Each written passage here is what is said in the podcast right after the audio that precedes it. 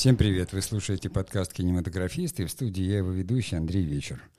И сегодня мы продолжаем уже наше, наше как бы общение, нашу коммуникацию, потому что вот, э, на мой взгляд, сложилась такая хорошая традиция, во всяком случае, мне она интересна. Я в понедельник формирую некий опрос – Э, который в будущем, я думаю, наверное, превратится в такой вопрос-тест, может быть.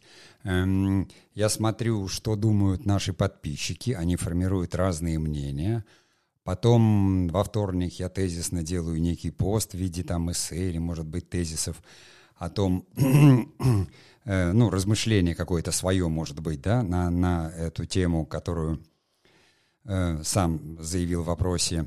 И в подкасте мы уже как бы рассуждаем и думаем об этом как бы вместе, потому что вот последний опрос, он там э, мало того, что очень много народу ответило, а, и 27 комментариев в чате было, то есть у нас такой целый там не холивар, я бы сказал, но, в общем-то, такая полемика возникла, такой дискурс некий, который э, мне хотелось бы осветить в этом подкасте, понимаете? И, и здесь я говорю, что это будет не традиционный такой мой подкаст, где я рассуждаю или размышляю о чем-то, а здесь скорее вот я продолжу размышления и продолжу тот дискурс, который мы начали в теме «Должно ли кино быть похожим на жизнь?» Да? Ну давайте я сделаю традиционно э, маленькую перебивку, поскольку я сказал тему, и потом э, войдем в основную тему.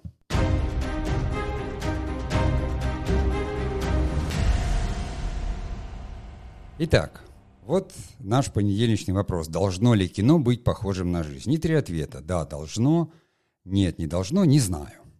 Э, естественно, вопросы я размещаю. У нас всего два социальных медиа. Это канал в Телеграм э, t.me cinemaworker. Э, если кому-то удобно, подписывайтесь, переходите. При ней есть чат. И, естественно, группа ВКонтакте, точно такая же, vk.com slash cinemaworker. Вот.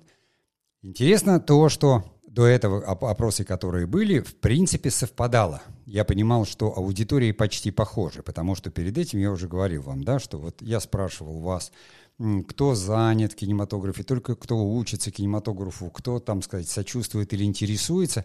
И, в принципе, я понимаю возрастной состав, там, качественный состав, то есть кто подписчики, кто люди, которые э, подписались на кинематографист и читают и, и слушают там то, что мы здесь э, как-то пытаемся вещать. Здесь первый раз достаточно, ну, может быть, не сильно, но все равно мнения разделились. То есть, если брать э, э, группу ВКонтакте, ну, паблик ВКонтакте, то там абсолютно, там, большинство людей, они именно ответили, что кино должно быть похоже на жизнь. Вот 54% сказали «да», и «нет» сказали только там 33%, не знаю, 13%. А в Телеграм наоборот. Там как раз да, 44% и 49% нет, и не знаю, 7%. То есть для меня относительно именно в Телеграм вот возникла эта полемика, в которой как бы люди...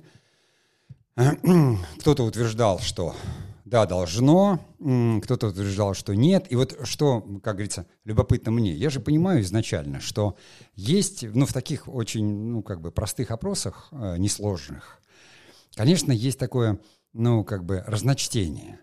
Потому что, а что подразумевается под словом «на жизнь»? Что такое жизнь? Я исходил из формулировки, классической формулировки, которая очень долгие годы висела и в Википедии, и везде, где было написано, что кино — это создание движущихся изображений, похожих на жизнь. Это была официальная формулировка. Сейчас уже такой официальной формулировки, то есть вот это похожее на жизнь было убрано — то есть как бы вдруг исчезла из формулировки, и просто речь идет о движущихся изображениях. На мой взгляд, это связано как раз с филогенезом кинематографа, с его развитием, потому что движущееся изображение — это и то, что мы видим на YouTube, это и то, что мы видим на телевидении. То есть кинематограф, видоизменяясь, да, ветвясь и развиваясь, э, мы видим компьютерные игры. Это, конечно, не кинематограф. И произошло четкое как бы разделение. Если 20 лет назад оно было, э, шел самый основной спор, полемичный, да, вот в начале 2000-х, э, били совершенно серьезно, кино это, искусство или нет. У нас основные, э, допустим, э, киношколы в ГИК и в КСР, они до сих пор готовят, и система преподавания идет, как будто они готовят художников. То есть так, как это было при советской власти, грубо говоря. А все новые возникшие киношколы, они восполняют дефицит кадров профессиональных и начинают работать по американской схеме фильмейкинга, готовя людей к конкретике. То есть, как иностранная киношкола, там нет э, кинодраматургии или кинорежиссуры. Там есть кинопродакшн. Вы идете, поступаете на кинопродакшн и учитесь делать кино. Бегаете с камерой, понимаете, там, пытаетесь осваивать съемочную площадку, слушаете мастер-классы, и потом, закончив киношколу, там за год или полтора, вы решаете. Вы будете писать, вы будете снимать, вы станете продюсером. У нас есть четкий специалитет, который сейчас возвращают и в других вузах, который вот, ну, есть кафедра драматургии, понимаете, киноведческий факультет там в ГИКе, да, э, и он объединяет драматургия, киноведение, редактирование, то есть это специалитет, где готовят одновременно и киноведов, которые ученые от кино, и сценаристов. Ну, как там вам сценарист, закончив сценарный факультет в ГИКа, напишет там, я не знаю, ситкомовский сценарий? Его обучают арабов, люди там защищают, понимаете, они читают Лотмана – то есть там люди занимаются этим как наукой, как искусством, большим и высоким.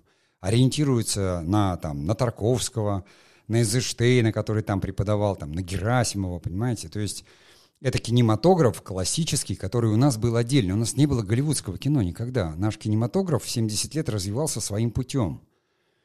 Потом его благополучно угробили и превратили в другое, но, э, тем не менее, это же никуда не деть все равно – но 30 лет нас пытались там загнать в какое-то там определенное в другую культуру.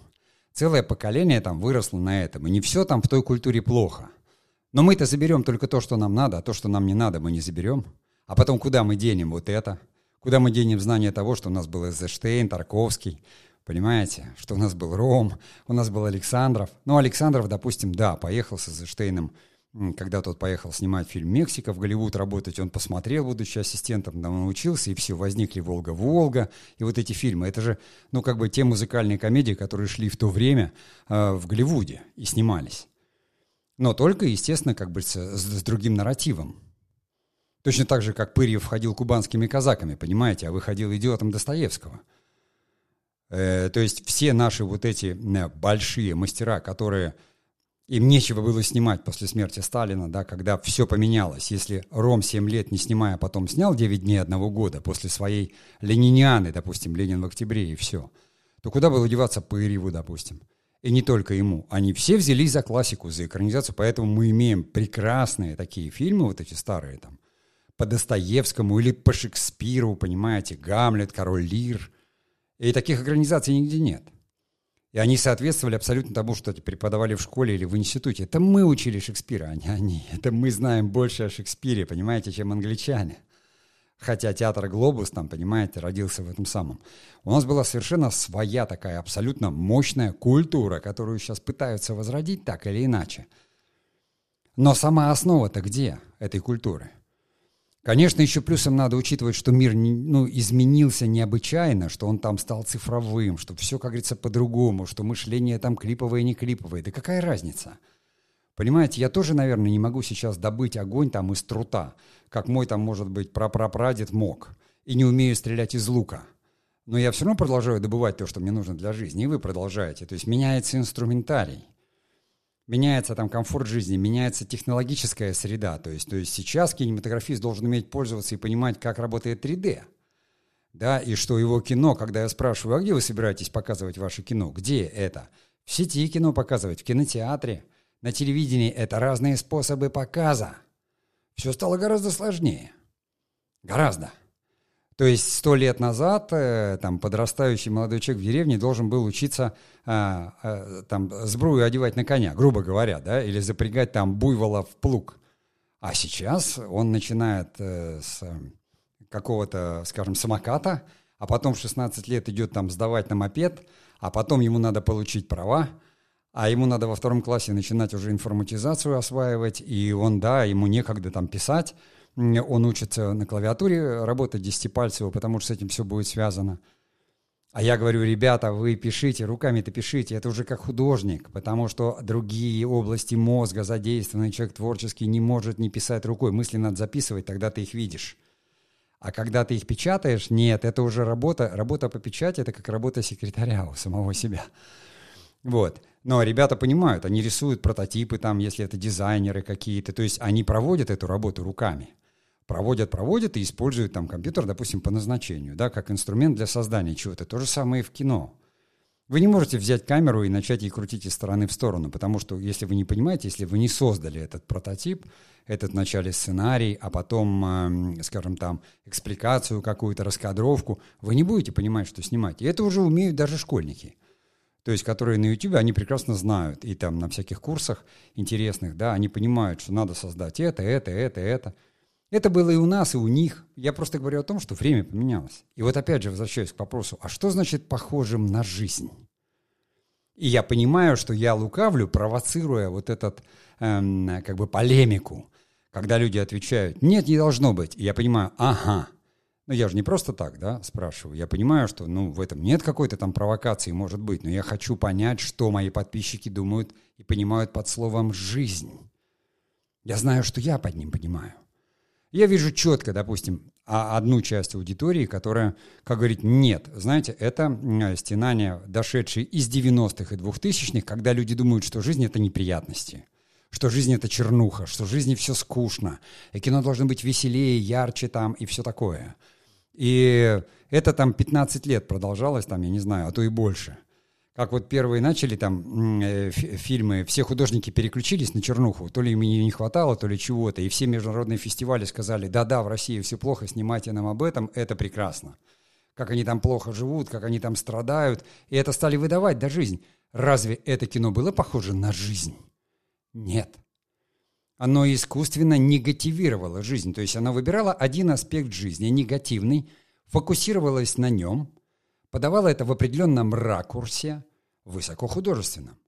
Для меня это кино не было похожим на жизнь, потому что я жил эту жизнь и был, и говорил, не все так плохо, не надо показывать только это – Зачем же вы туда несете вот это? Но на этом сформировалось целое поколение, которое формировалось там со своим мышлением в 90-е, потом в 2000-е стало вот снимать там эти фильмы. Я не называю фамилии, не хочу никого обидеть. Художник есть художник, он сам решает, что он рисует. Что это будет? Э, кошмары Босха какие-то, понимаете? Или там, опять же, красные виноградники в Орле э, Ван Гога, понимаете? Э, художник сам решает. Если он так видит мир, это проблемы его психики, его мировоззрения. Но кто говорит, что это жизнь? У кого-то в этот момент была совершенно другая жизнь, понимаете? И у кого-то черной икрой на красной было написано «жизнь удалась». И кто-то катался на яхтах и пил шампанское, понимаете? Поэтому это взгляд одного определенного человека. Это не есть жизнь. Тогда дальше определяемся, что такое жизнь. Ну, давайте сделаем паузу, чтобы вы, как говорится, Э, не уставали. Раз говорят, что короткое мышление, надо все-таки хотя бы раз в 10 минут давать передышку.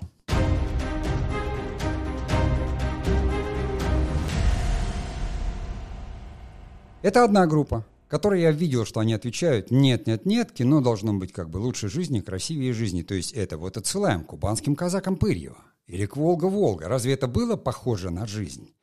Нет, потому что задача социалистического реализма и того стиля, в котором работали те художники, было показать жизнь, каким ее хотят видеть. Но не это же самое разве делал Голливуд с 20 по 30 год. Когда Великая депрессия отбросила там Америку, и люди в очереди там безработных, и вечером они приходили и за 10 центов получали свой попкорн и какую-то красивую сказку о Золушке, которая их, понимаете, это что было? Это отдохновение для души. Ну, людей отвлекали от проблем. И кино выполняло эту миссию. А у нас фильмы во время войны, которые крутились на, на фронтах, «Два бойца» — это что? Понимаете, фильм вдохновляющий необычайно. Людям в атаку подниматься, они там раненые сидят. Понимаете, но после песни бьется, вот, которую там э, Марк Бернес исполняет, да, э, «Темная ночь», только пули свистят, там в атаку встанет мертвый. И это не пропаганда, понимаете, это великая сила искусства. Синенький скромный платочек, исполненный Шульженко, ну пускай это там, или валенки-валенки Руслановой. Это код культурный, культурный код э, как бы целого там э, нации целой, понимаете, расы целой, я не знаю, культурный код целого мира, цивилизации. А с другой стороны, Лени Рифеншталь. Триумф воли. Вот что такое истинный ариец. С другой стороны, Ницше с его с этим «Бога нет, и только вершина, арии и все такое». Вот что с другой стороны. И там, и там искусство. Там вот эта жизнь, и люди хотят ей жить. Они хотят быть сильные, белокурые бестии. Им принадлежит все. По выжженной равнине за метром метр. Понимаете, как пел Высоцкий? А с нашей стороны, понимаешь, э, этот самый Симонов. Жди меня, я вернусь, только очень жди, жди, когда наводят грусть. Поэтому, естественно, я написал как бы заметку и поставил там как бы таким контрапунктом двух героев – один очень современный Джеймс Бонд, великолепный Джеймс Бонд в исполнении замечательного Дэниела Крейга, потому что нет у него одной такой яркой работы, и он там прекрасен. Он очеловечил Бонда, который был просто такой картонной фигуркой, а Крейг его сделал эм, человеком живым. И наш, я все время думал, кого поставить, кого поставить. Вспомнил, нет, товарищ Сухов. Вот наш герой. Герой это, ну, я, моего поколения грубо говоря, почему космонавты берут белое солнце в пустыне? Я не знаю, как там, там, какие герои сейчас у следующего поколения. Может быть, э, там Человек-паук или там Росомаха. Но как бы я понимаю, что это все равно как бы, ну, давали эту культуру. Не то, чтобы она нам чужда. У нас же есть тоже такие герои. У нас же есть Иван Царевич и Богатырей-то кто-то смотрит. Понимаете, Илья Муромец и там другие герои. Поэтому я не берусь судить, я не проводил такого опроса и не знаю. Но у каждого поколения есть какой-то свой герой. так или иначе. И дальше вот эти, как говорится, э, там скрепы, да, за, за что герой, за что он готов жизнь отдать. И там, и там, там за королеву, за это, за то, за, за пятое, десятое. Я сейчас не разделяю миры, понимаете? Это две части одного целого. Две части одного целого. Бонд — это не Штирлиц. Можно было поставить Штирлица и тот другой разведчики, но нет. Я говорю просто об архетипе, который в сознании живет. И вот для меня это разница, то есть для кинематографиста, он что видит жизнью? Он видит жизнью белое солнце пустыни или видит жизнью Бонда? Но ведь у Бонда жизнь искусственная. Понимаете, там Сухов собрал пулемет из ничего, то, что он нашел, понимаете, в музее и стрелял. Это кудесник, это левша, это как бы человек, который найдет выход из всех ситуаций – а Бонду дают какие-то невероятные приспособления, которые стреляют, летают, взрываются, часы, подслушивают что-то. Задача Бонда быть красавчиком, да, в каких-то костюмах таких, с какими-то такими. Он не может не побеждать. Сухов спасает ненужных ему там совершенно гарем каких-то жен. Да, ему помогает какой-то нелепый Петруха. Там третий человек, как бы Верещагин, бывший таможенник, которому за державу обидно. Это другие нарративы. Понимаете, я не говорю, что те нарративы плохие. Это же наш выбор человечества, куда мы пойдем, туда пойдем или сюда пойдем, что мы сохраним, это или то, что есть для нас наша жизнь. Да, одни люди говорят, жизнь тяжелая штука, я, уста... я же не у зрителей спрашиваю, наше же сетевое издание для тех, кто делает кино, я же спросил, у меня 60% людей заняты в кинематографе, не в киноиндустрии, а так или иначе, либо работают в киноиндустрии 10%, да, там 30 или 40 они считают себя независимыми кинематографистами, фильмейкерами, э, еще какая-то часть, там 20 учатся, и только 40% интересуются кинематографом. Раз вы интересуетесь кинематографом, значит, вы знатоки. Оно интересует вас как искусство или род деятельности. То есть я разговариваю не с обычными зрителями, я не на Дзен-канале. Мы ушли с Яндекс.Дзен, потому что там были просто зрители, которые просто обсуждали кино и требовали этого. Мне это неинтересно. Я не кинокритик, понимаете, который разбирает чужие работы. Мы говорим о кинематографе. Здесь с людьми, которым он почему-то интересен или которые в нем развиваются каким-то образом.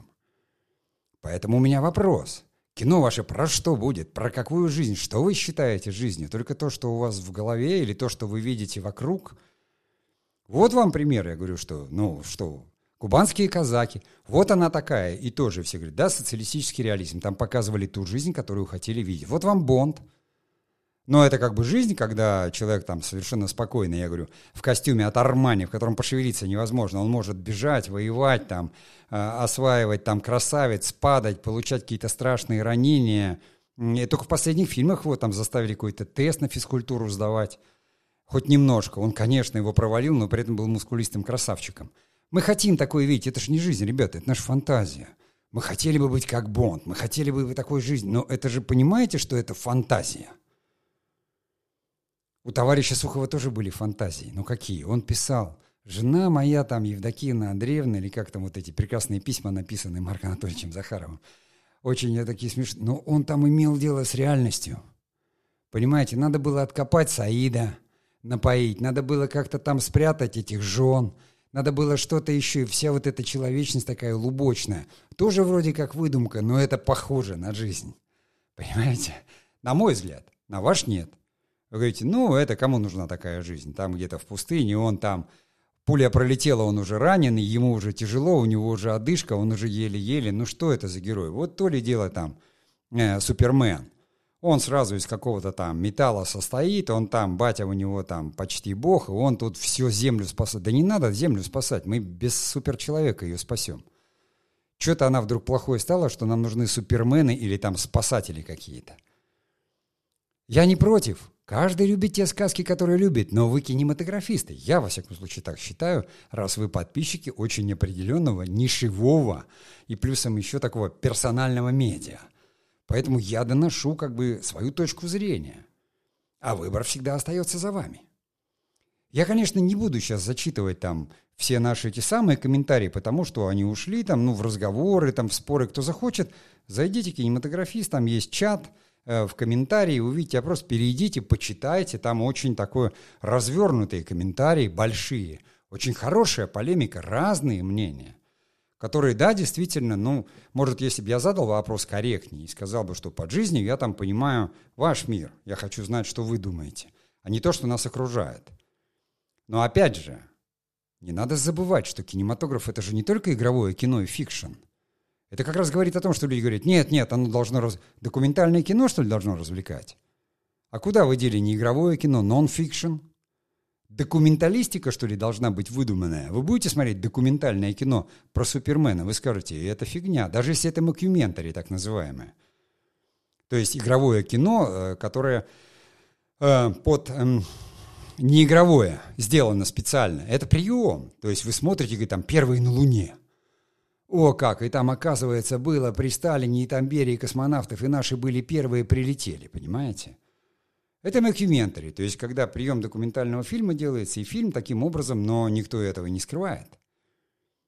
А если в документальном кино ложь, то, что мы сейчас называем фейками, оно очень похоже на жизнь. Но разве это жизнь? Нет. Вот почему разговор о правде выходит. Мы там, опять же, в этой полемике, там, Понимаете, где правда, а где неправда, где вымысел, а где творчество. Очень интересная полемика. Ее можно продолжать бесконечно, но я как бы считаю, что даже некий концепт нашего издания именно эту полемику продолжать, да? именно эту тему понять. Задачи и миссии кинематографа, как они меняются. За что он отвечает, если он похожий на жизнь? Вы приходите к художественной картине, стоите, понимаете, что она нарисована, но она похожа на жизнь, там же чувство есть, да? Вы понимаете героя, да он нарисован там, не знаю, как у художников там, не знаю, импрессионистов или там авангардистов каких-нибудь, как у Пикассо, там портрет такой-то, треугольник с квадратом и все, а ты узнаешь человека. Ну, это стиль, это прием, но ты же все равно видишь портрет человека. Или там у великолепного Зверева, который нарисовал зубной пастой, свеклой там и бычками. А ты смотришь на, на это и понимаешь, что это портрет женщины прекрасный.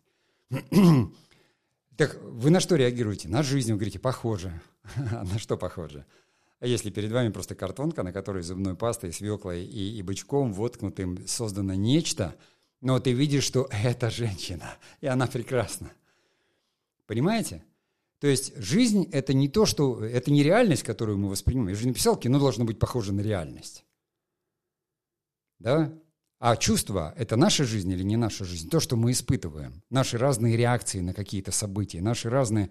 То есть вы будете смотреть кино, если оно не похоже на жизнь? Если там актеры, если э, Буратино играет полена, а не мальчика, он просто играет полена. Вы будете наблюдать за поленом. Вы много сидите и наблюдаете за поленницами. Вот сидите и смотрите на полено, которое раскололи, да? Но нет, вы его возьмете и начнете строгать и сделаете буратины, наделите его человеческим качеством. Мы люди. Нам нужна жизнь, всюду жизнь. Кино ближе всего к жизни, потому что это движущееся изображение. Это motion. Понимаете, это экшен, это драма, а драма переводится как действие. Нас интересуют действия героев и поступки в итоге, которые они совершают. Мы это воспринимаем жизнью. Да, нам может хотеться, чтобы герой не так поступил, а он поступает так. И мы говорим, ах, досада какая. Но если он фальшивит, если мы видим, что он не вовлечен, если актер нехорошо играет или слабо играет, Если режиссер слишком увлекся как бы формальной красотой картинки и упустил вот эту жизнь, внутреннюю жизнь, о которой Станиславский говорил «не верю», то тогда мы говорим «это плохое кино». Вот про какую жизнь я говорил. Ну давайте сделаем паузу и продолжим.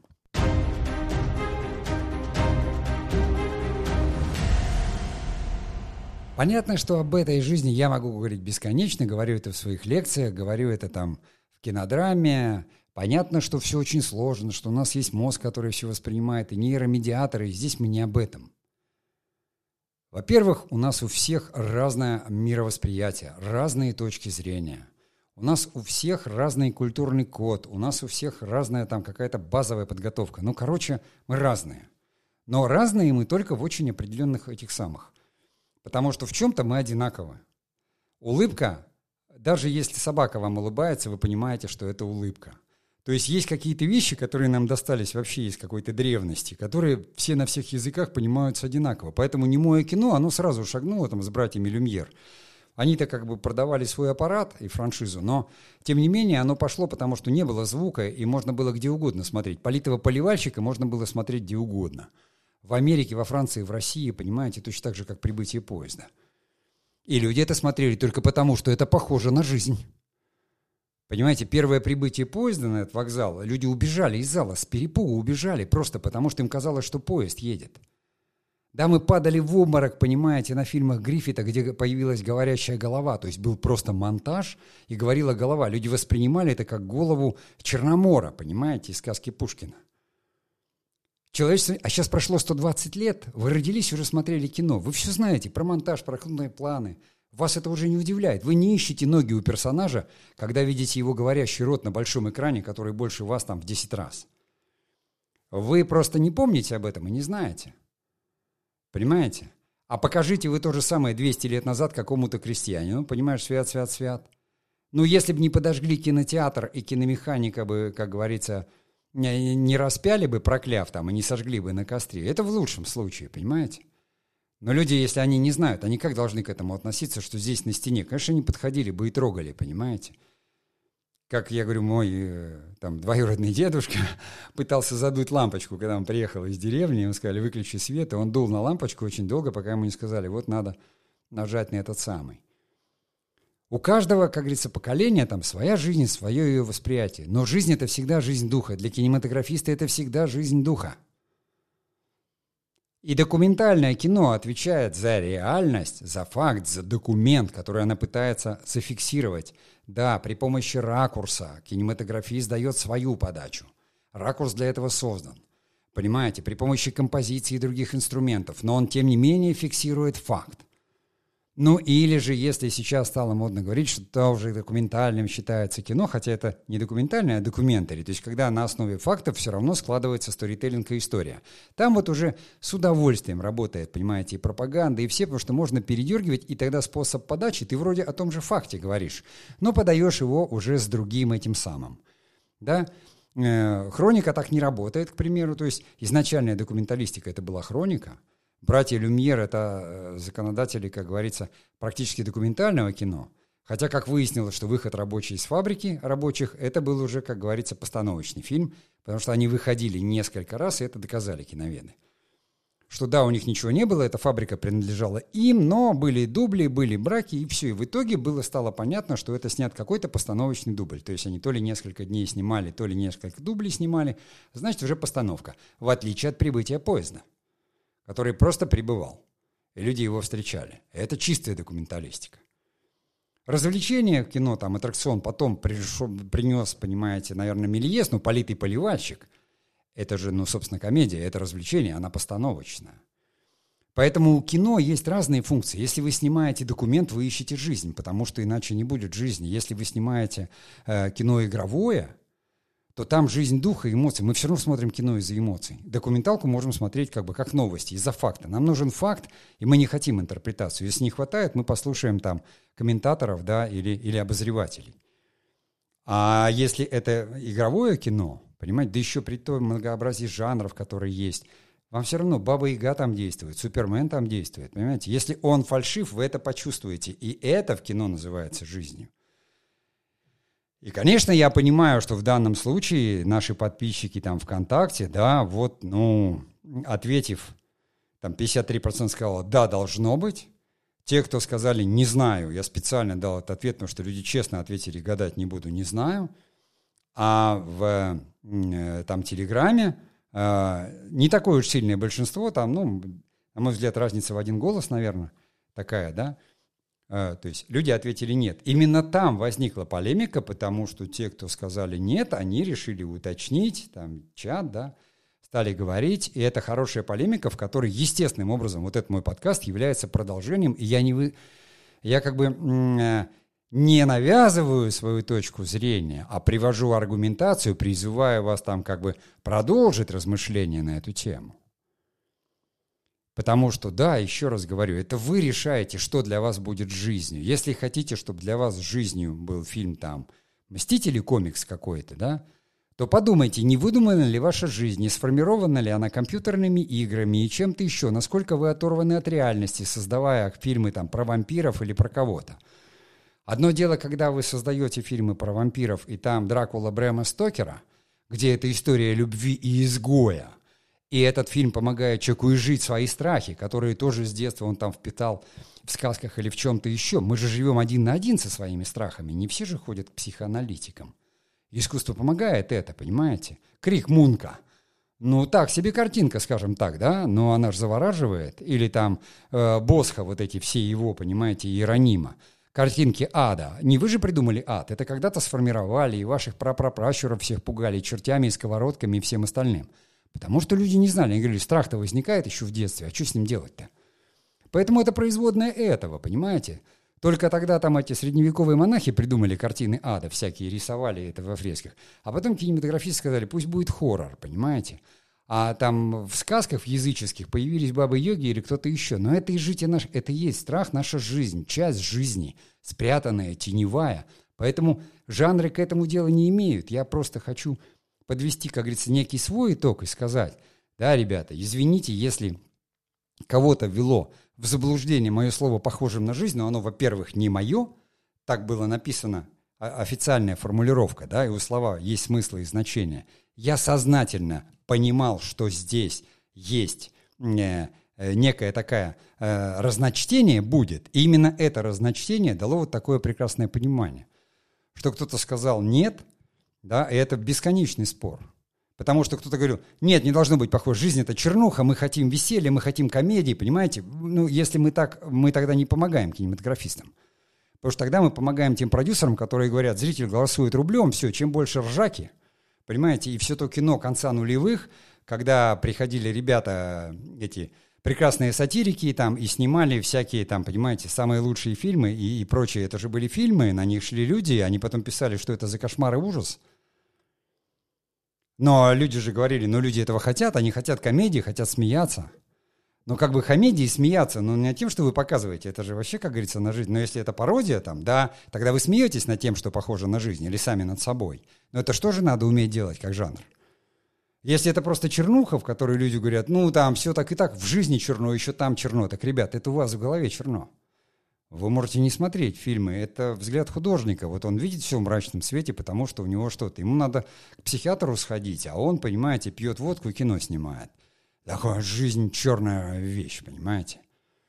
И это целое поколение кинематографистов у нас было. Этим достали и государство, и зрителей, художники все, потому что они все тут давайте кто чернее. А они хотели простых вещей. Они хотели на фестивале попасть, заявить, оригинальничать, как все люди, живущие в мрачном мире – они всегда нагоняют такой тени загадочности на себя и какого-то особого знания. Можно подумать, что у кого-то боль или страх отличается от этого, или кто-то неприятности переживает по-другому. Но когда ты космически глобально видишь, это нормально для 13 лет, для 15, но не для 60. К 60 годам человек уже должен понять, даже если он кинематографист, что жизнь такая неоднозначная штука, там хорошего тоже очень-очень-очень много. Поэтому, когда у кинематографа ставятся задачи ввести в заблуждение, отвлечь, создать какой-то иной мир, похожий на жизнь, очень похожий на жизнь.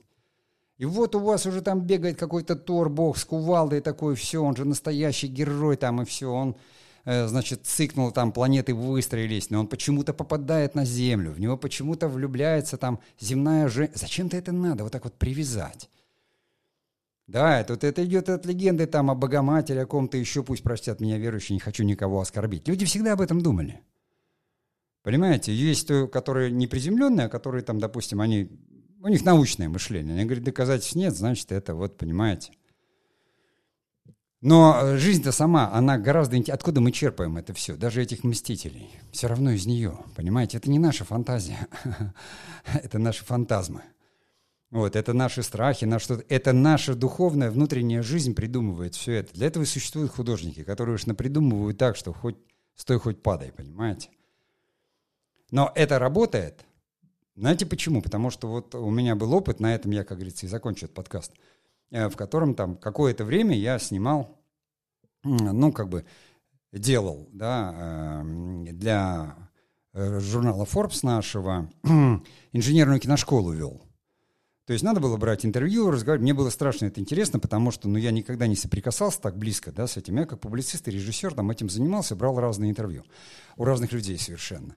И вот в одном, как говорится, при очень большой нашей там технологической компании существовал такой, ну, креативный центр, где люди как бы занимались, ну, изобретениями, да, а, которые необходимы на производстве. Там очень много изобретают, невероятный креатив, просто сумасшедший. Я и рассматривал инженерную профессию как невероятно креативную. И там как раз люди создавали, то есть какое-то определенное приспособление для переноски тяжестей, там разгрузки, ну, экзоскелет, скажем, да, и вот э, человек, который возглавлял руководитель, он говорит, интересно, мы спросили у рабочих, каким вы его видите? И нам, говорит, полетели. Полетели кадры из фильмов там. Терминатор, Чужой, это, вот таким, таким, таким. Понимаете? А кто придумал те экзоскелеты, если не художники? И почему через 30-40 лет или там меньше лет через фильмов люди, которые, они смотрят это кино и говорят, вот мне бы такую штуку, чтобы я мог поднять болванку весом 300 килограмм и не надорвать себе спину. Понимаете, где связь жизни? И если бы это не было похоже на жизнь, человек, который инженер, смотрит и говорит, ну, понимаете, понимаете, что рисовал Леонардо да Винчи? Ему говорили, ну, вот это то, что ты нарисовал, там бочка с крылышками, это не похоже на жизнь. Он говорит, это геликоптер. И через 300 лет это полетело. Так кто видел, что похоже на жизнь, а что нет? Когда художник рисовал это и говорил, ну, сейчас не похоже, а потом будет похоже. Вам нужно похоже на жизнь, вот вам осадное оружие, я военный инженер. Забрали, пошли осаждать соседний город. А вот это я подумаю, что а почему человеку не плавать под водой? И не, нет приспособления, которое не будет летать? И люди ему говорили, да что это? Он говорит, ну, слава богу, сейчас уже живем в эпоху Возрождения, на костре не сожгут, и то хорошо. А лет за 200 до этого сожгли бы. Сказали, ересь. Понимаете? Поэтому все, что мы можем осознать, все, что у нас в голове, наши чувства, наши мысли, то, что нас окружает, это и есть жизнь. Кино просто обязано быть похожим на жизнь, потому что то кино, которое не похоже на жизнь, вы не хотите смотреть. Оно не отзывается в вас ни мыслями, ни чувствами, ни эмоциями, ничем, ни сопереживанием, ни вдохновением. Даже если ваши представления о жизни отличаются от представления о жизни того художника, который снял этот фильм. Чего и вам всем желаю. Надеюсь, этот подкаст был полезен. Давайте продолжать эту нашу хорошую традицию. В следующий понедельник я дам новый опрос. Вы должны как бы понимать, что опрос нельзя читать в лоб, там всегда заложена какая-то какой-то подвох, скажем так. Может, мы когда-то дойдем до квизов, то, что называется. Э, потому что мне нравится, я вижу смысл, я вижу смысл в этой коммуникации, я вижу смысл в ваших э, комментариях, комментируйте их, согласны, не согласны, высказывайте, как говорится, свою точку зрения и свое мнение.